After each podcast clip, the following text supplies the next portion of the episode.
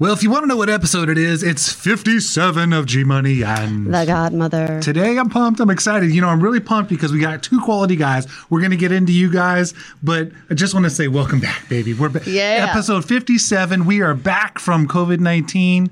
Three month hiatus. Yes, yes. This is the first one. Thanks for having us, buddy. All right, he gave us the fist pump. So, uh, anyway, look, this is the podcast that talks about sharing thoughts, ideas, strategies, and tactics to help local businesses get ahead. And God, you know, sometimes we have small businesses we work with and, and, and we have into the studio. Then we have guys like you, like marketing. I mean, I see you guys everywhere. You must be huge. I see the lawn signs. I see I the ride my bike every day and I see the last bite signs all over my neighborhood. So give it, give us an intro. Names. Tell us a little bit about name. uh, You know your business, and we'll go from there. Awesome. So I'm I'm Jason, um, and uh, we started Last Bite maybe 2013, eight years ago or so. you know, seven, seven, seven, eight years ago, and we started with um, one truck, and uh, we always told ourselves that we want we didn't want to be that company that uh, threw a magnet on the side of the truck and just said, "Here, let's let's try and make it work." We wanted to be very professional, offer amazing customer service, and it shows. I mean, we went from one truck to three trucks to 31 trucks, 31 trucks, 50 plus employees, and 6,000 plus satisfied customers. Wow. Man, a lot, Very of, lot of mosquitoes and ticks out there.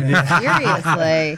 so, how did you guys get started? I mean, you're both school teachers and you decided, hey, we got a tick problem in our yard. We should do something about this. There's not many people out there that do this. I mean, I'm not saying that's your story, but tell us your story. How'd you get started? So I'm Jeremy, and um, Jason's twin brother.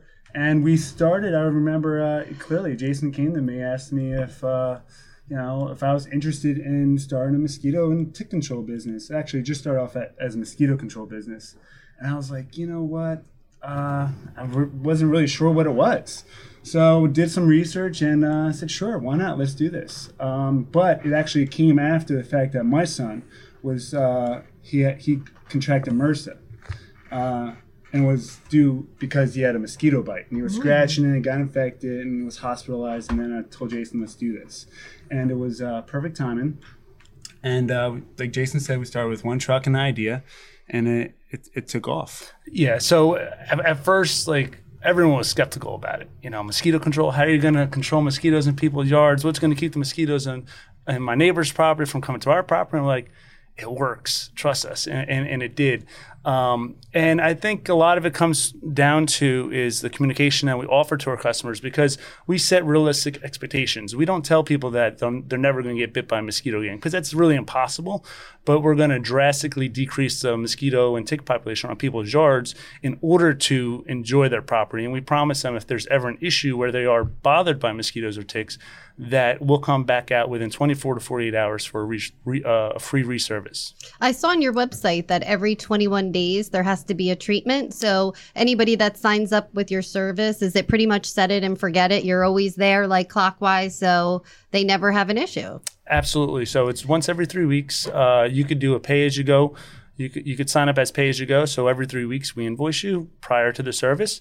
Or you could just set it and forget it, and we come out once every three weeks, and um, you just get a reminder through text message or email the night before. We come out, we treat the property, and you're good to go. I don't know how it is like across other areas and other states, but I know in New Jersey we do have such a horrible tick problem. I've had so many friends with Lyme's disease, so I definitely think what you offer really helps helps people's health tremendously. Absolutely, ticks are horrible. And uh, when we first started, like I said, we started off with just offering mosquito treatment, but uh, ticks they're they're worse. You know, you have Lyme disease. I actually uh, I always wanted to uh, raise money for a great cause, and uh, I did uh, uh, a little event last uh, last summer. We did. We did. I'm sorry, we did. Uh, so uh, I did uh, 48 miles in uh, 48 hours. Ran four miles. Oh my It's actually four and a half miles every four hours for 48 hours, and we raised over eight thousand dollars for the LymeLight Foundation. So uh, that was uh, pretty satisfying. Are you guys big cool. into giving back to the community? I see with a lot of businesses that are really successful, they seem to jump into that pretty quick. And it sounds like you guys are kind of cut from the same cloth. Yeah, we're, we're, we're constantly giving back to different organizations and different communities and giving out free services and, you know, always just trying to give back. Yeah. So Tell us how everything evolved into your pest control company. Oh, well, well that's a good question. So, um, I guess two years ago, there was an opportunity for us to uh, acquire a uh, small, relatively small pest control company, and we felt that it was the right kind of um, right kind of fit. So we didn't want to just offer regular pest control on top of Last Bite because we didn't want to devalue what we already do with Last Bite. So we created a sister company called Total Home Pest Control. And with Total Home Pest Control, we offer general pest control, um, any regular insects, termite services, uh, wood destroying insect reports for realtors, um, bed bug jobs. So it's a whole different type of business, and there's a lot more involved with general pest control and within Total Home. But um, it's a, it's our sister company, and it's doing well. We offer the same type of uh, service, the same type of communication, and people, and that's what we find that people love is that we're, we're, we're, we're very supportive of the customer and we, we understand that without them we wouldn't we wouldn't be in business And do you guys service a lot of restaurants too for your pest control business? yes You do residential, We- commercial. we, do all that everything? residential commercial and um, uh, restaurants yeah yeah It totally makes sense because if somebody calls you for one, most likely they will need the other service. So right a hun- totally hun- makes sense. 100% and then a lot of people like to have everything under one umbrella which is nice also You know what I like about this business? Let me just tell you. I remember back in the day learning that mosquitoes are like the number one killer in the world, right? So when I look at these guys, I think to myself, man, big problem, Superheroes. Superheroes. but solution, right? And that's really what's interesting here is, you know, you didn't necessarily have to grind through one truck or maybe one and a half trucks, you know. You quickly scaled up to 31 trucks. And it's probably because you kind of went after a market in part, right? You went after a market that has a big problem. Mm. So I think if there's any lesson that other business owners can take out there, because we like to tie in our guests to, you know, ways other businesses can, can benefit from listening onto the podcast is is look for a big problem. Look for something, you know, where you're satisfying a need that people are willing to part with their money right? So, and I think, and, and maybe that was by design, maybe it was by default. I don't know. Probably by design. You seem like pretty bright guys. Um, but what what else is there? If you had to look back on your, you know, you're starting the business, you launched it, you grew it, you acquired a company, and these things. If there was a lesson learned that another business owner who would be listening to this podcast could say, "Man, that's a great idea. I can implement that in my business, even if they don't own a pest control business." What would that one thing one thing be? Well, for me, I, I, I believe that you have to take care of uh, the people uh, underneath you, the, your, your family, the, the your team. Um, you know, ha- having a strong team, and we, we, I think we're surrounded by an amazing team of managers, an amazing team of technicians and office staff. Uh, I think surrounding yourself with really strong people is really important, and um, being generous to them. You know, always giving back.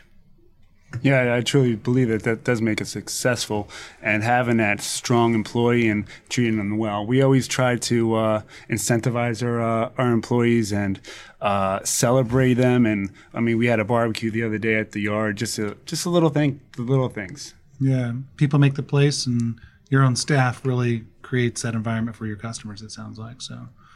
Very cool, man. So what's what's next on the agenda? Thirty-one more trucks, or what's the what's the game plan? Trying to figure out how to keep up. Which is a really good point because you know you're, you're kind of in this interesting time frame of business. Um, we're all living through the COVID nineteen situation, right? Um, I'm guessing because your business is more outdoors, you per- probably weren't dramatically directly impacted. Although maybe some of your customers, maybe there was some effect there. Talk a little bit about how this kind of weird last three or four months has impacted your business and some some of the things you learned coming out of as we start to come out of it. Um, you, you can you know use going forward.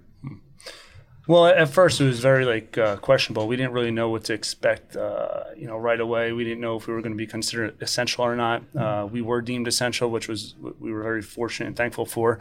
Um, and then how to how moving forward past that, like how we're going to you know keep our employees safe, how we're going to keep our customers safe, and we implemented all the uh, proper PPE to all of our. Uh, staff members, uh, we created different schedules where um, employees want to be interacting with each other. So, and due to the our business, we're outside and outdoors, which makes it a lot easier to do that. Um, we cut communication directly from the technician to the homeowner. Um, personally, so they have to either text before they get to the house. So we implemented that. Um, moving forward, a lot of our office staff is working from home. Uh, that allows us to, and, and you know, talking about commercial real estate and stuff now, and how business, other businesses are finding ways to cut money and expenses. I think commercial real estate's going to probably take a little bit of a hit there because Or a big hit, probably. or a Yeah, big, yeah, a big hit, yeah. yeah, because they're understanding that these employees are able to be productive at home, or even more produ- productive at home, because they're able to just focus on what they need, what they need to do. And we've we've seen that a little bit. Um, have you seen anything or noticed anything? Well, I mean, in the beginning of this whole craziness, I mean, we weren't really sure what was going to happen. Were we going to lose customers? Uh, it was the unknown. So, uh, but at the end of the day, you know, more and more people are using their backyards more than ever today. So we actually got a lot more phone calls and uh, a lot more customers over this period of time. That's what I would have thought. And we mm-hmm. found it even in our own personal life. We'd go out, we were grilling like every every mm-hmm. day, pretty much, right? Right. And we were just spending so much time in the backyard that we didn't want to get eaten alive. So Yeah. I would have thought it maybe even more of a spike for you guys. Yeah. Very cool. Very interesting.